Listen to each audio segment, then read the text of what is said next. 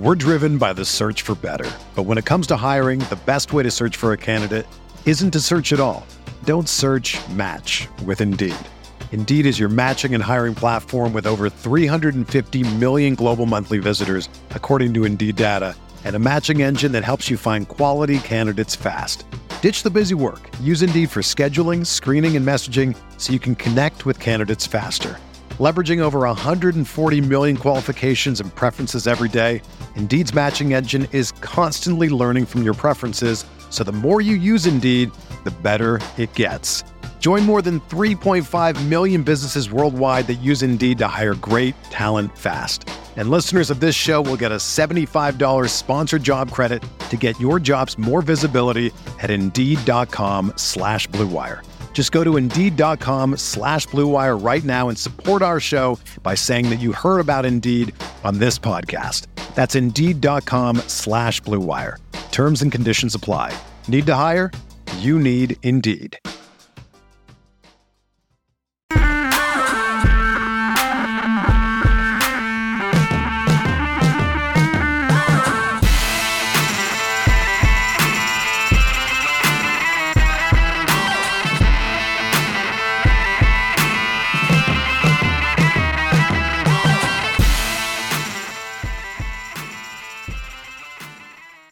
What's going on, everybody? Welcome to the Week 14 edition of the Pro Football Focus Show here on Roto Grinders. I am Brit Devine, coming to you live from location from Mr. Walt Disney World down here in Florida in my hotel room. But I will not miss this show because I love doing it with my man Ian. Ian, what's up, dude? What is going on, Brit? Yeah, fun Thursday night game. I was actually at the bar in the first half with a bunch of PFF guys, and we were like, all right, well, this sucks. Let's go home. Nothing's going to happen here. Game. No, I watched the rest of it at my house. Like, don't get me wrong, but I was like, man, I know it's the Vikings, so maybe I shouldn't have ever assumed that, things were gone. But, hey, fun one. And, hopefully we get some injury clarification today, Brit, because we were talking before the show. And last week, we came here with dozens of players we felt good about. Not quite as high of a number this week, but we still got some good ones. Yeah, and I'm gonna petition the NFL to put every running back in a shoulder harness for the rest of the season because that seems to multiply your performance, as at least it does for Mr. Dalvin Cook. But apologies to those who like to watch this live, and we do the screen share because I'm away from home. I didn't want to risk the bandwidth on the Wi-Fi. So if you want to check out Ian's article, we're still going to go over it here. But if you want to check it out, you do have to go over to profootballfocus.com and read it for free, just like every week over there. But Ian, let's jump into it. Last week, like you said, we nailed a lot of the plays on this show. And I know personally, my teams did really good across the industry. This week, it's like we're waiting on a couple of injuries, but like we had 4,000 running backs we wanted to use this week. This week, there's maybe like three. And it might be even lower if injuries break a certain way. But what can we glean, at least on the offenses, in terms of explosive play rate? This is in your article here over on Pro Football Focus. Any big runs, any big passes that might be a little bit unexpected this week? Yeah, and just for those unfamiliar with kind of the methodology, every time we talk about mismatches, like, oh, we have the number 2 rushing offense versus number 31 rushing defense. So that's a great matchup. I just combined those stats. We have more one-way metrics, and we don't need to kind of talk in circles quite as often. So with that in mind, looking at the explosive plays, really seeing the Raiders, Browns, Saints, and 49ers sticking out as offenses that could be set up particularly well in the air. And, the 49ers one in particular, it looks like Deebo Samuel is going to again be out. I know Brandon Aiyuk burnt a lot of people last week, but also low-key, Tredavious White, who's been a top 10 cornerback for PFF all year, has not practiced at all this week with a foot injury. So if you take away Tredavious, they're probably going to be shadowing Aiyuk with Eli Apple, one of, he ranks outside of PFF's top 90 corners. So that really is one of the bigger differences that you'll see around the league, going from a number 1 corner to a number 2. I like the bounce back potential for Aiyuk this week. Some passing games not set up quite as well, which I don't think any of them are too big of surprises. Giants, Texans, Falcons, Panthers, and the Chiefs. But as we know, Britt, they're playing the Raiders. And if there's one thing that can get this offense right, it's apparently the Raiders. Yeah, the Raiders, they even tried, I read a couple articles this week. They even tried the two-high safety or whatever's giving Mahomes all the problems, but he was still able to dice up the Raiders. When they tried that, every other team seems to keep Mahomes in check. But, well, that'll be a fun game because we have a couple of flop lag. Foster Moreau, maybe him in a tournament. I like that call, too. After he disappointed everyone last week here. Going down just a little bit farther in your article, let's talk about pace.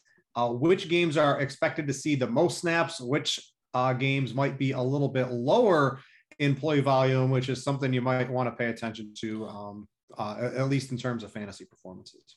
Yeah, you know, in my article, I have to get quirky. It's like my last one of the week, so it's just whatever comes to mind, I'll throw it out there. So I always call the fastest pace matchup of the week the sponsored Ricky Bobby I want to go fast, highest projected matchup, and that one actually waits until Monday night, Rams at the Cardinals. So that'll be a fun one I look forward to. But on the main slate, Bills at Buccaneers, another great game, man. Like, when you look at that, when you have these good quarterbacks, you go a little faster. All of a sudden, those are the games that look so great on paper. Also seeing Raiders and Chiefs popping, and a little bit lesser Giants and Chargers as some of the top matchups. The slower ones, we got Lions and Broncos, Ravens and Browns, and also 49ers and Bengals. So I guess that would be like my hesitancy with that Bengals 49ers game, because I get it. There's Jamar Chase, on the other side, who at some point you'd like to think is going to cash in on one of these big plays. That pained me last week, Britt. That was one of my biggest, wide receivers I was really bringing to everyone, to watch him go from having a 70-yard touchdown pass in his hands to literally giving it away to the defender. I was yelling some not so nice words at the TV after that one. So just something to keep in mind in these games. I'm not saying you can't take pieces from any of these slower paced matchups, but if you're trying to get that game stack, looking for like a 35 to 38 finish, maybe, lay off a little bit on these slower pace matchups. Yeah, those sheeshes are great. My question for you on the 49ers Bengals, do you think Joe Mixon didn't really get it going last week, and who's going to actually run the ball for the 49ers this week? Doesn't matter. We will find out. Do running backs actually matter? Do you think, I guess with Deebo out, maybe they still try to run a lot here? That's the one game I like Burrow and some of those passing pieces in tournaments this week. So that's the one where I might try to go against it. And on the flip side, that Buffalo-Tampa Bay game, two teams who don't want to run the ball at all, they're going to want to chuck the ball. Each team wants to pass 45-plus times a game, and everyone's going to be taking part in that for DFS this week. All right, keep going down a little bit more. We like to talk pressure rate, good for your quarterbacks. They get a clean pocket, good for defenses if they're allowed to get pressure on the quarterback. What quarterbacks look like they're going to be clean, and what quarterbacks might be a little bit dirty at the end of the day? All day to throw, looking like Justin Herbert, Dak Prescott, Joe Burrow, and Tom Brady. Crazy stat I found this week with Brady. I mean, look, we know they have the big play potential, but credit to the Bills. This is number one defense in the league and EPA allowed per pass play. Now they're really going to be tested for the first time without Tredavious White in that secondary. But even if a defense like the Bills can maybe take away some of those big plays, I mean, Brady can just march them up and down the field. And since he has joined Tampa Bay, including playoffs, 60 red zone passing touchdowns, 0 interceptions. The dude is just, the GOAT for a reason. And apparently the first guy to ever take down Father Time. But with some of these other ones, I mean, don't underestimate the Cowboys just kind of taking this Washington defense to the woodshed. It's been a while since we've seen the Cowboys have a healthy Tyron Smith, have healthy CeeDee Lamb, Amari Cooper, and Michael Gallup. And now with both Zeke and Tony Pollard banged up, we already kind of saw last week that the Cowboys, when they have these banged up running backs, they're more willing to keep throwing the ball throughout the game. And as we'll talk about a little more with the GPP wide receivers, man, we did actually see an alignment change last week with CeeDee Lamb playing the heavy majority of his snaps in the slot for the first time all season. It doesn't take many game logs to go through the Washington football team and see that they have really just been killed by slot receivers all year. So very interested in that Cowboys passing attack this week, but some offenses that could be a little bit more overwhelmed by pressure. Ryan Tannehill and the Titans, hopefully he can stay upright long enough to get Julio Jones going. Beyond that, I don't know. And then also it's looking like Mike Glennon for the Giants and Russell Wilson for the Seahawks. You'll hear about that Cowboys game in the bets of the week. That is my favorite one. We'll discuss which side and why in just a little bit. All right, let's talk yards before contact. It's good for running backs. Dalvin Cook, right? Running wild all over the place last night. It's easy to get a lot of yards when nobody's able to touch your running back. What looks good this week? Because running back is definitely a very weak position.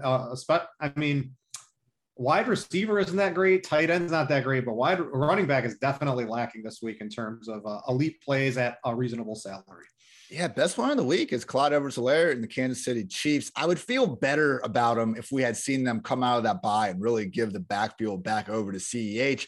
But the problem is Darrell Williams is still awfully involved, and he's the one getting a lot of those fantasy-friendly receptions. But, you know, for Clyde to really reach his ceiling in this offense, he needs to be in a game where they're going to be playing with a bunch of positive game script against the run D that they can run over, and he is checking those boxes in this week, so might not be a bad tournament play. Also seeing the Ravens really pop in against the Browns. I mean, I know Lamar threw 4 picks last time they faced, but they also were able to really instill their will on the ground for the majority of that game. Devontae Freeman has taken over this backfield, man. It was looking like when Latavius came back, his first week he wasn't that involved, and then we saw his snaps and touches really climb. Then they came back down last week. So Freeman, low-key, is, you know, especially in season long, he's someone that was becoming easier and easier to rank inside your top 15, 16 running backs. And I think he's going a little bit under the radar this week. So if you want to maybe stack Devontae Freeman with that Ravens D, banking on Baker Mayfield, doing Baker Mayfield things, I don't think that's the worst move either.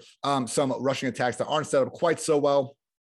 49ers really could struggle. Houston, but who gives a shit about them, obviously. With the 49ers, I would be it looked like earlier in the week that Jeff Wilson could be out in addition. So if it was only Hasty, I could get behind it, but we're probably going to see some combination of Wilson, Hasty, even Kyle Juszczyk. And that's if Deebo isn't healthy enough to return. So more of a stay away from me with the 49ers, given that we don't have one featured running back and the matchup isn't all that great. Now for the Bengals, it's a little bit different where their matchup isn't good, but it's Joe Mixon. Even though he's had the illness, we know he's going to get fed more than just about anyone. And with Burrow playing through the pinky injury, you know, it would make sense to me if they want to further lean on Mixon in that ground game. All right, let's go to EPA per play to close it out here. Any underdogs that are doing a little bit better on the EPA per play than Vegas is telling us, you know, at least in terms of odds of the game? Just one. Again, last week, the only one was the Broncos, and like, damn it, Teddy, if he could have been even competent, I think they could have covered that 9.5 without too much of a problem. But this week, the only one is the Buffalo Bills at plus 3.5. So that's kind of thing, man. Like, I think if the best version of Josh Allen shows up, I think they can take down the Buccaneers for sure, because you look at what they've been able to do this year on defense, and even with Tredavious White being out, they've consistently been one of the best defenses at getting after the quarterback. So yeah, maybe Tampa Bay, they decided to take, you know, the game plan out of the Colts, you know, out of the Patriots, and they just run Leonard Fournette 35 times up the middle and try to instill their will. But the thing is, you can do that when the Bills aren't really scoring that much in their own right. But all of a sudden, if we get the Superman version of Josh Allen out there putting up 30 points, that's where I'll be interested to see if Tampa Bay is able of keeping up just as well. So 3.5 just seems like maybe it's a point or two, a little bit too high. I know betting against Brady can be rough, but one of these where I think the Bills could cover in a losing effort. All right, that's going to check it out. Again, apologies for no screen share while I am on vacation this week. For those of you watching live or on replay, you will have to go over to profootballfocus.com and check out Ian's article. It is available for free like it has been all season if you want to get all the deets on all of the information that he's posting there. All right, let's jump into some of the bets of the week. And Ian, after we both started off the season pretty horribly, we have clawed our way back to respectability, and now me and you are basically neck and neck to close out the season here. So I'm putting like some extra time into these picks. I full disclosure, I have not bet these yet because I've been on vacation all week. When I get home, I'm going Sunday morning, and I'm hoping these lines are still good because my absolute favorite one of the week is no doubt the Cowboys at minus 4.5. This should be like 7, in my opinion, because the Washington football team, excuse me. Jerry Jones did say he does like the Washington football team today. So we'll see if that accounts for anything, but Washington's just not good. They're defense is absolutely horrible, and you can pass all over them. And like you said at the beginning, we have healthy CeeDee Lamb, healthy Amari Cooper, healthy Michael Gallup, healthy Dalton Schultz, healthy Dak Prescott. Who needs a crusty Zeke and an injured Tony Pollard to try to run the ball this week? Because you can't really run on Washington basically all season. This is going to be the Dak offense, and that's the explosive Cowboys offense we like. Their defense is really good now, too. I think the Cowboys are going to absolutely trounce Washington this week, and 4.5 seems way, way, way too low in my book. This is my best bet of the week. Full disclosure, my bet last week was the 49ers against Russell Wilson. Unfortunately for me, Russell Wilson is back, and we'll talk about him in just a little bit and maybe some tournament plays, but that accurate Russell Wilson is back. So that one didn't work out, but I'm going on the Cowboys pretty hard this week. I don't have like an analytical reason to disagree with you on anything you said about the Cowboys and on defense, man, too. I think they're getting Randy Gregory back this week. And if you look at Gregory, Lawrence, and Parsons together, like I actually think my favorite Super Bowl long shot bet right now is the Cowboys. They're plus 1,200 the last time I saw them because we know the offense is good enough to compete with anyone. And I think what you need to get out of the NFC based on Brady and Rodgers now, Kyler Murray might be Kyler Murray and be Superman. You know, there are a lot of good teams here, but you need to have enough guys in the front seven to get that high level of pressure. I think the Cowboys at full health have that. I just wish Mike McCarthy didn't go out there and say like, yeah, we're going to win this one. So that's the only thing that I'm not really liking about that, but good pick there. Yeah. I like the Ravens and Browns under 43. You know, we've seen both these offenses sputter before the Browns bye week. They were the only team in the league with 6 games of 14 or fewer points since September ended. Lamar Jackson really hasn't been able to get going against the blitz for the better part of the season, particularly during these past 3-4 weeks of down play. So I think the Browns defense is actually really good. I think the Ravens defense, while they're banged up, is at least still good enough and blitz happy enough to give Baker all sorts of problems. So Ravens Browns under 43, going to ride with my mismatch manifesto and take Buffalo plus 3.5. The level of confidence isn't super high on that. And then finally, I do like Cincy at plus 1.5. I don't think they deserve to be a home dog against a banged up version of the San Francisco 49ers. Yeah, when I looked right before the show, the Bengals are on my list too at plus 2. It just seems like it's nice. Like it should be flipped the other way at home, right? Because the 49ers, who do they have? They're down Deebo. They're down all their running backs. I don't think Mitchell's going to play. We're waiting on injury news. I keep scouring Twitter during the show here. Let's see here. There is a 49ers one, but it doesn't say anything about Mitchell. So we'll have to see how that goes. I just don't, and Jimmy Garoppolo is not good. So the Bengals are better. They're a better quarterback, better wide receiver, better running back, maybe not a better tight end, but I think they're significantly better on offense all the way around. And you're giving them points at home. That seems like a mismatch line to me. So for sure, I like that one. I'm on the opposite side of you on that Bills game. Unfortunately, I like the Bucs. It didn't make my list of 3 here, but that was basically the 4th one on my list. So I like the Bucs plus 3.5. So we'll duke it out in that one. We'll see who comes out ahead on that. You've gotten all these head-to-heads this year too. Like, I feel don't bet it, Ian. Don't bet it. And then the other one I have on my list for the show today is the Cardinals at 2.5. Kyler Murray is that dude, and the Rams have not been playing great. They beat up on Jacksonville. It's problem solved. I don't think so. We're gonna have to see if the Rams can hang. The Cardinals getting just 2.5 at home. To me, with a healthy Kyler Murray, with a healthy that offense is clicking.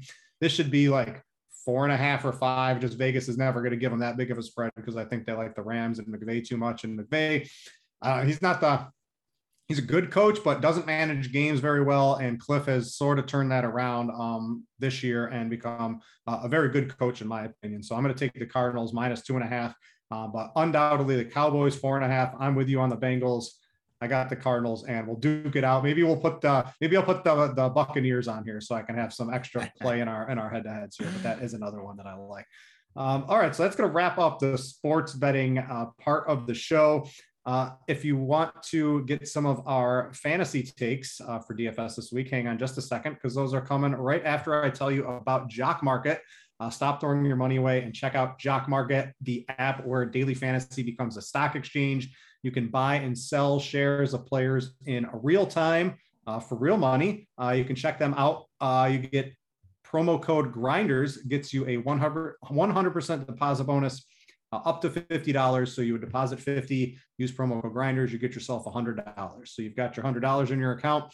Check this out. If you are a first-time player on Jock Market, they give you a risk-free $100 in your first market guarantee. So what that allows you to do is get a little risky with your $100, because if you lose it, they will refund you. Don't take Tom Brady to be the top quarterback of the week. Don't take Austin Ekeler, right? Those are low risk, low return, because you do have the high risk, high return option available to you since it is risk free.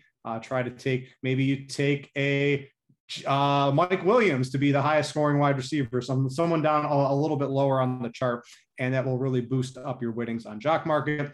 Use promo code Grinders, get yourself a 100% deposit bonus. All right, let's run over to the DFS landscape this week.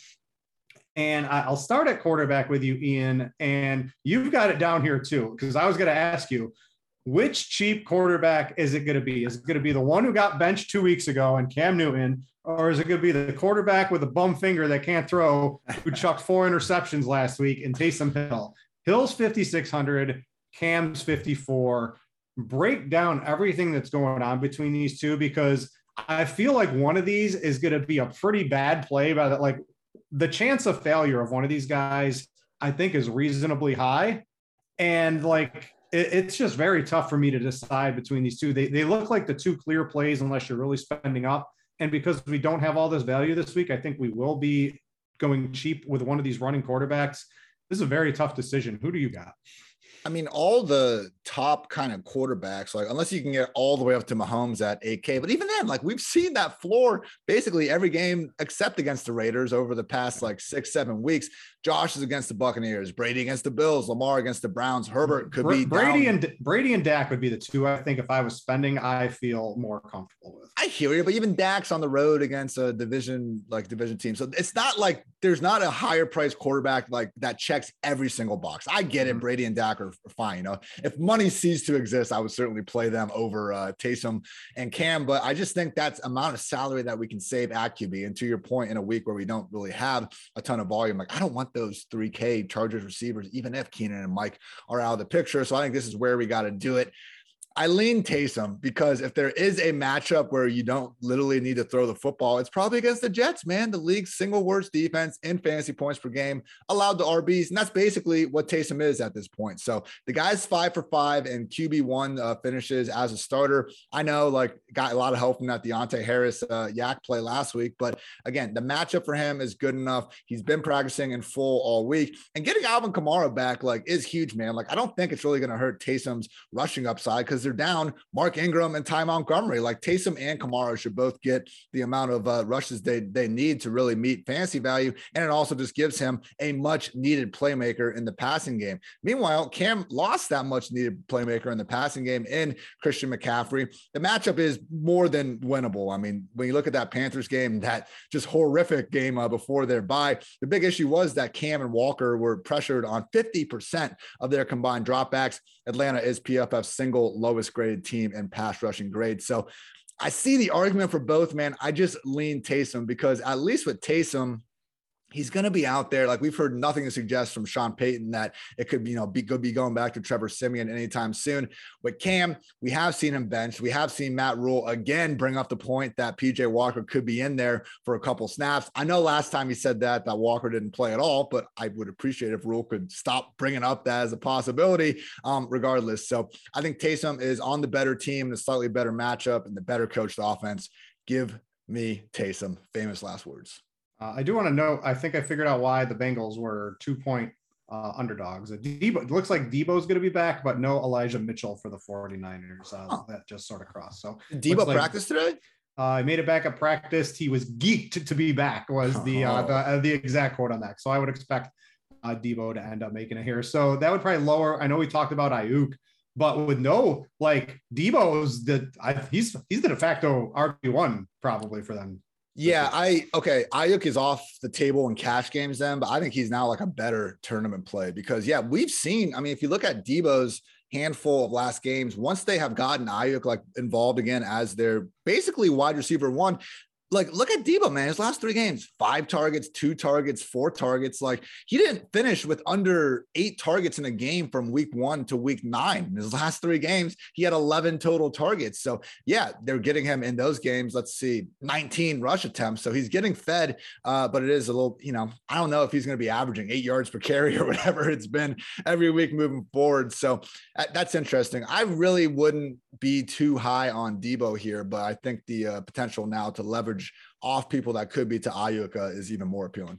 All right, quarterback in tournaments. So we've got Cam and Taysom. I think you can probably play both in tournaments as well, either with 1 target or probably just alone, in my opinion. If you're going to play Taysom, maybe you pair him with Kamara and just try to get all the points. But I don't know. I think those are almost best left off, just running the quarterbacks by themselves.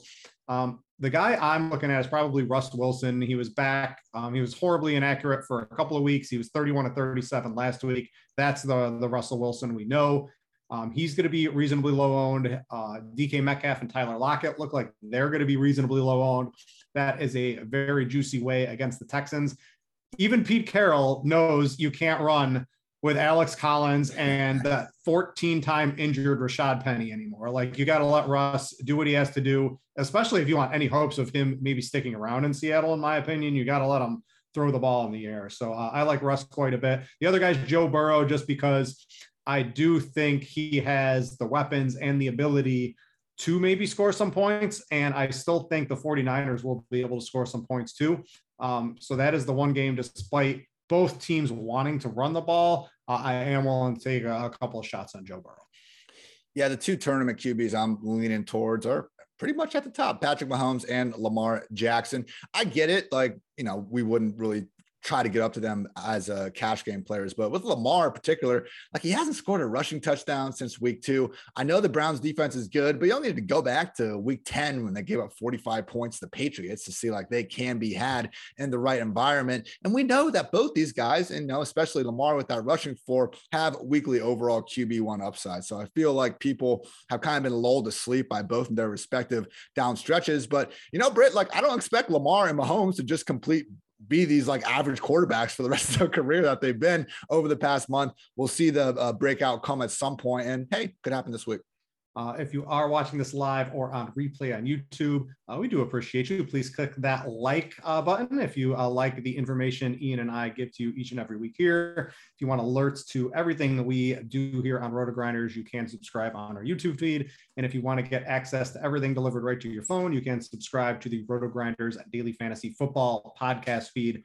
And while you're at it, hey, go check out Ian over on Pro Football Focus feed as well. One of the few things I listen to outside of the stuff here on Roto Grinders every week. All right, let's go to running backs, and just a position I'm not really thrilled on, because the guys I want to use are expensive, and we've been spoiled with all these 5 to 6K workhorse running backs for a while. So the one that really fits in that mode this week would be Josh Jacobs.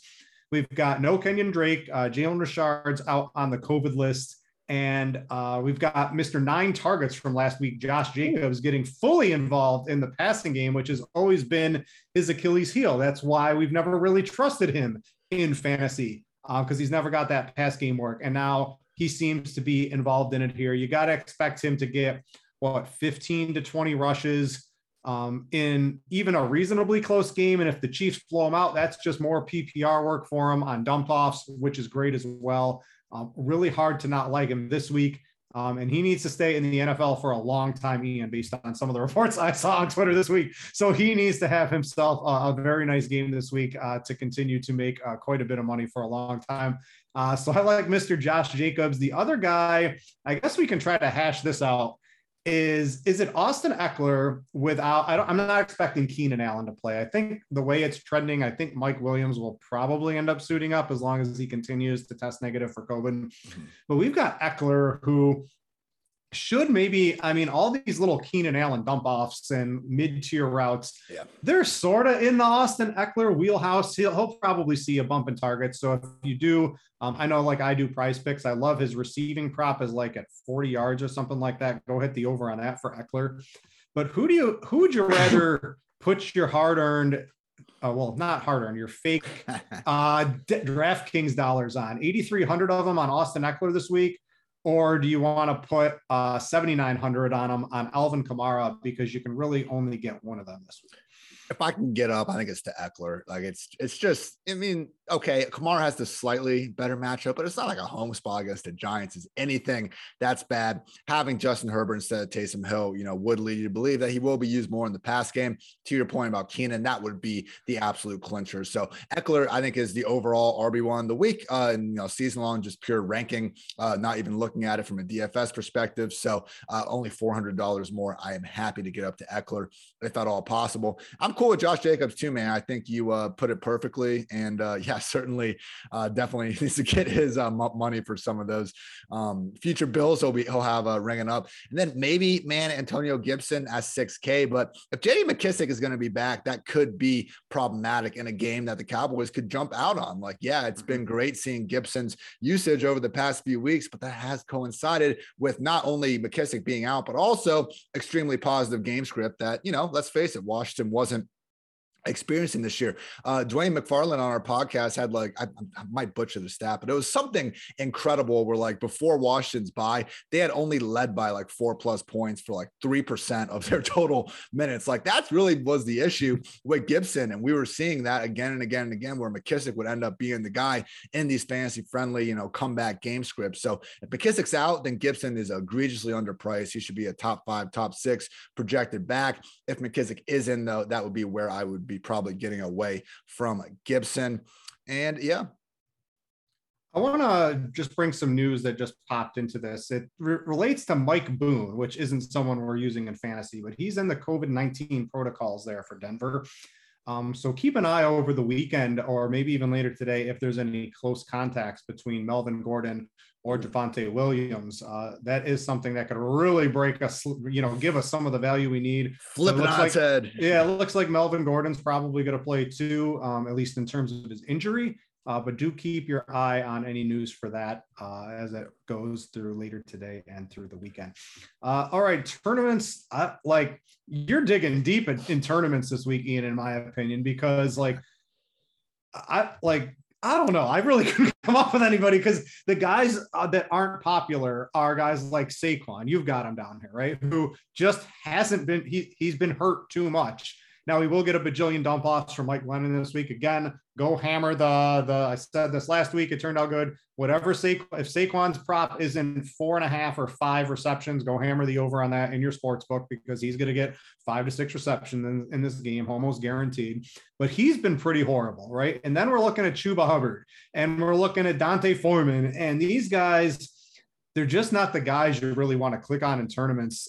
But where else are you really good? That's why we should be feeling good, man. You're going to go, right?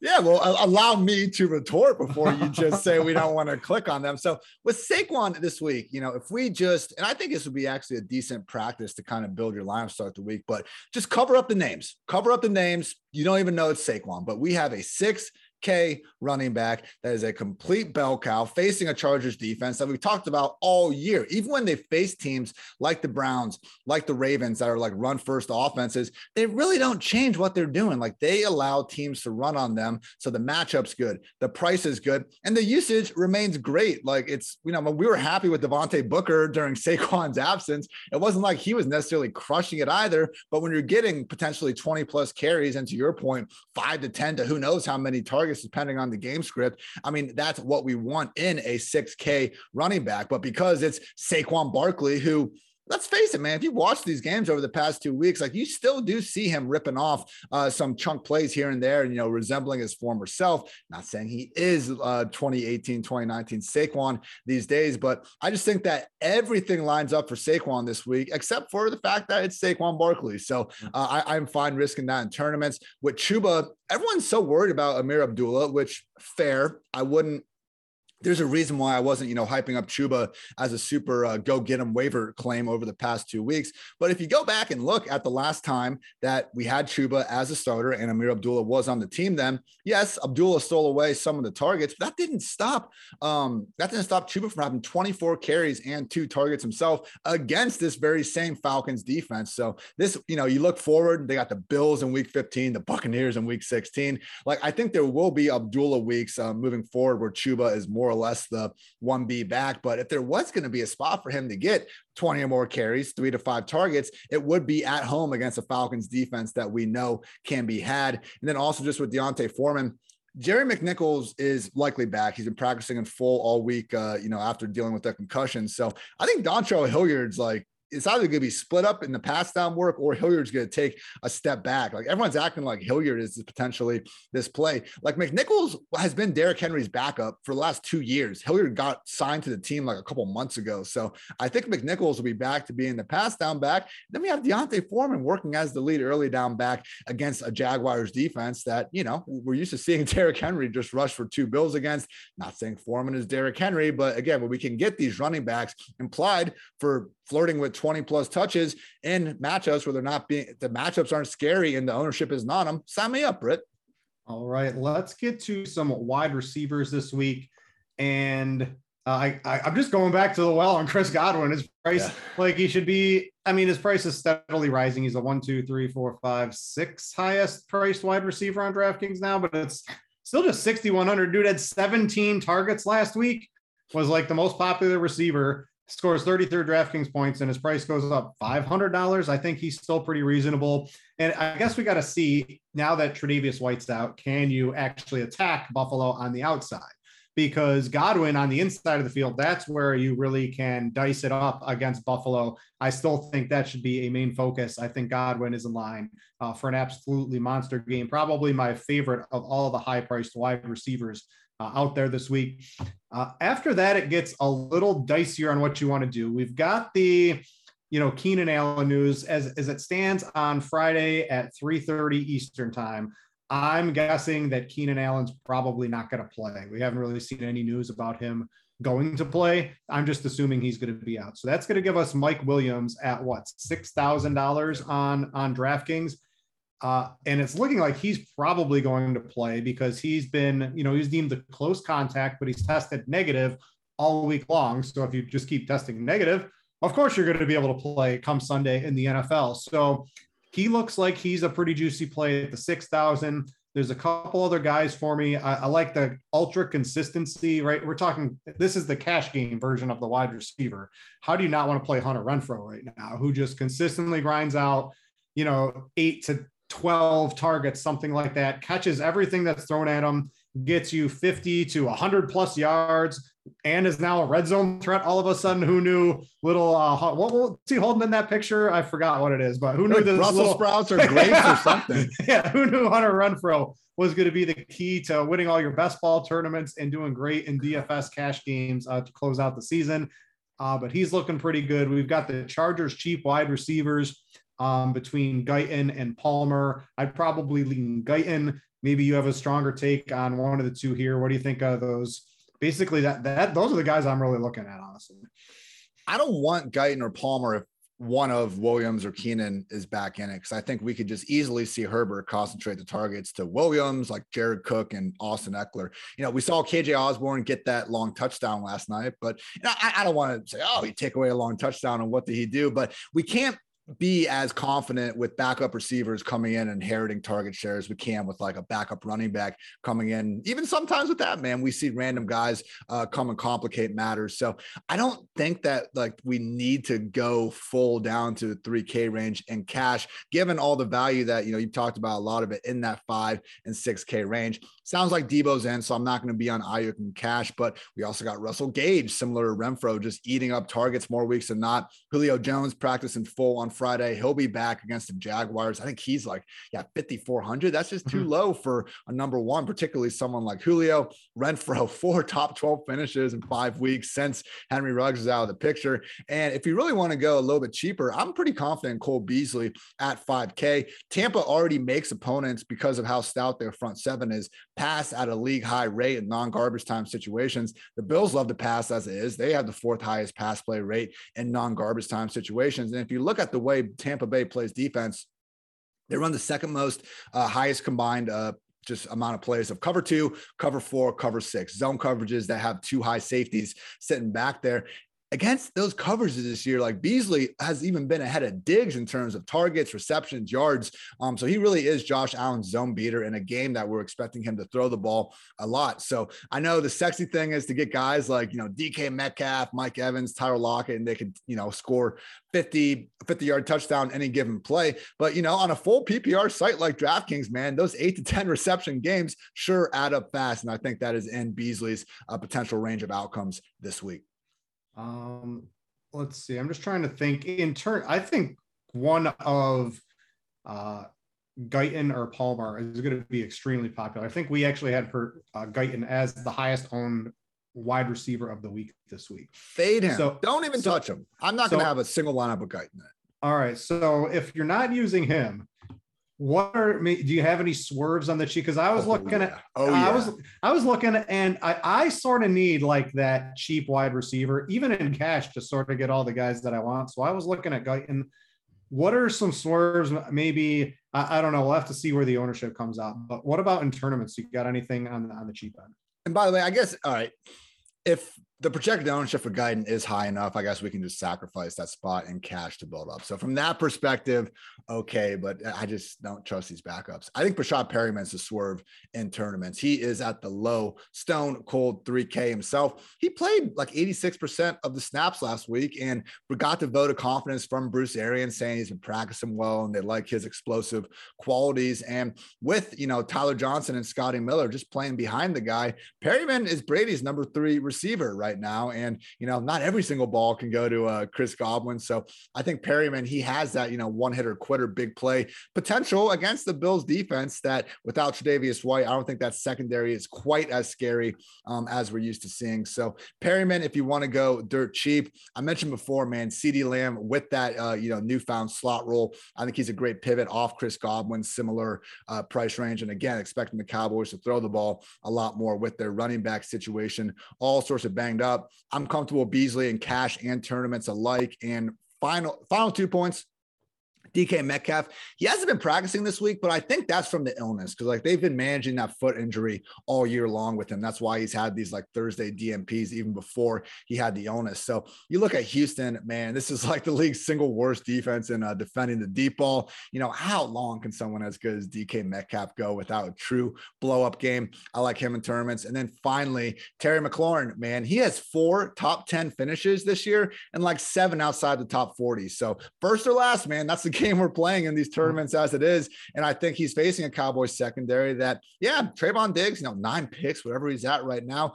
I love it. Go create your turnovers, but look back at their matchup last year. You know, Terry scored a 50-yard touchdown, even did the cradle celebration in the end zone after. So Terry, truly, I think one of the best all-around receivers in the game. And, you know, he always has that sky-high potential. So if we're able to leverage off of a chalky Antonio Gibson, and also at that price point, I believe McLaurin, yeah, he's right next to Chris Godwin as well. I think it's like a double situation in tournaments to get off of some chalky guys that, yeah, I see why people are on Godwin and Gibson, but let's face it, you know, it doesn't always go the way we expect it to. Yeah, targets are earned in the NFL. So the one I'm looking at is the Jaguars' new #1 wide receiver, Laquan Treadwell, who has, get this, 13 targets over his past 2 games. Absolutely unbelievable off the scrap heap. That is the state of affairs in Jacksonville. He's my cheap swerve off of a couple of these Chargers wide receivers in tournaments. Use at your own risk, however, because you just never really know what's happening in Jaguar land.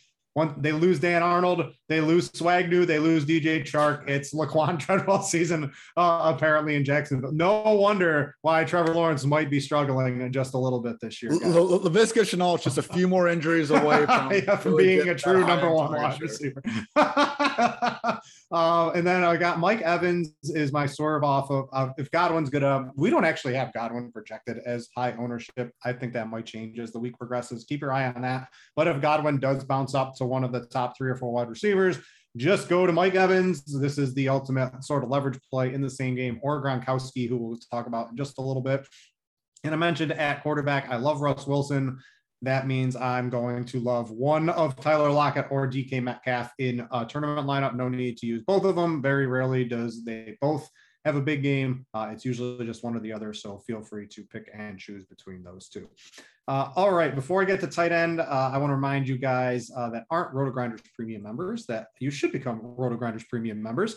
If you want access to things like ownership, our ownership expert, Chris Gemino, he just banked 100K in NBA at some point last week. So congrats to him. He is the czar of the NFL ownership projections. If you want to get his advice on who's going to be owned, who's not going to be, you can get that on Roto Grinders Premium, along with a bajillion other things that are included with Roto Grinders. If you just want NFL, you can just pay for NFL. If you want access to everything like NBA and all the tools on the site, you can basically buy everything all in one bundle. But make sure to check that out if you were ever interested in upgrading your DFS game. All right, let's get to tight end. Last week we did the Foster Moreau. The thesis, Ian, was Darren Waller out, Foster Moreau plays all the snaps. That's what happened last time. That did not happen this time. Moreau has gone up to $4,000. Probably not really looking at him this week. There are a couple of other players on the cheap side we can look at. We've got Jared Cook with what we're assuming is going to be Keenan Allen out. I think he's going to be the de facto slot wide receiver in this offense. He basically sort of is anyway. And I think he's not Keenan Allen, but he will sort of take over some of those Keenan Allen type roles and see an uptick in snaps. And we've got Austin Hooper, who basically by no fault of his own is the only man standing left in the tight end room for one of the most tight end heavy pass offenses in the league. Will it remain that way when they're without David Njoku and Harrison Bryant? That is to be seen, but he should be out there for basically every snap for the Browns this week. What cheap wide receiver would you rather put your money on? Or tight end, I mean. Yeah, I want Hooper over Cook because you're right. Cook has spent 65% of his snaps in the slot or out wide this year. But we can go back to that, weird game the Browns had against the Jets where like their entire wide receiver room got COVID last year. And we saw Baker feed Hooper 15 targets. Now, I know it's a different situation, but like that has been the problem with Hooper over these past few years. Like he is one of the highest paid tight ends in the entire league. But when he's splitting everything with Bryant, with Njoku, who are both talented in their own right, it's been tough for him to produce. But I believe the number in this, Browns offense, like a 30% target share to their tight ends, which is one of the highest marks in the entire league, if not the highest. Well, it's now all going to Hooper. That's the game we're going to play. So I think, again, it's tough to always assume where target share is going to go when we're talking about guys at different positions. So if, if the situation was reversed and the Browns receivers were hurt and we were looking at like Hooper should have a bigger role now amongst the other tight ends, that's what we're trying to do with Jared Cook right now. And I don't think that's a given.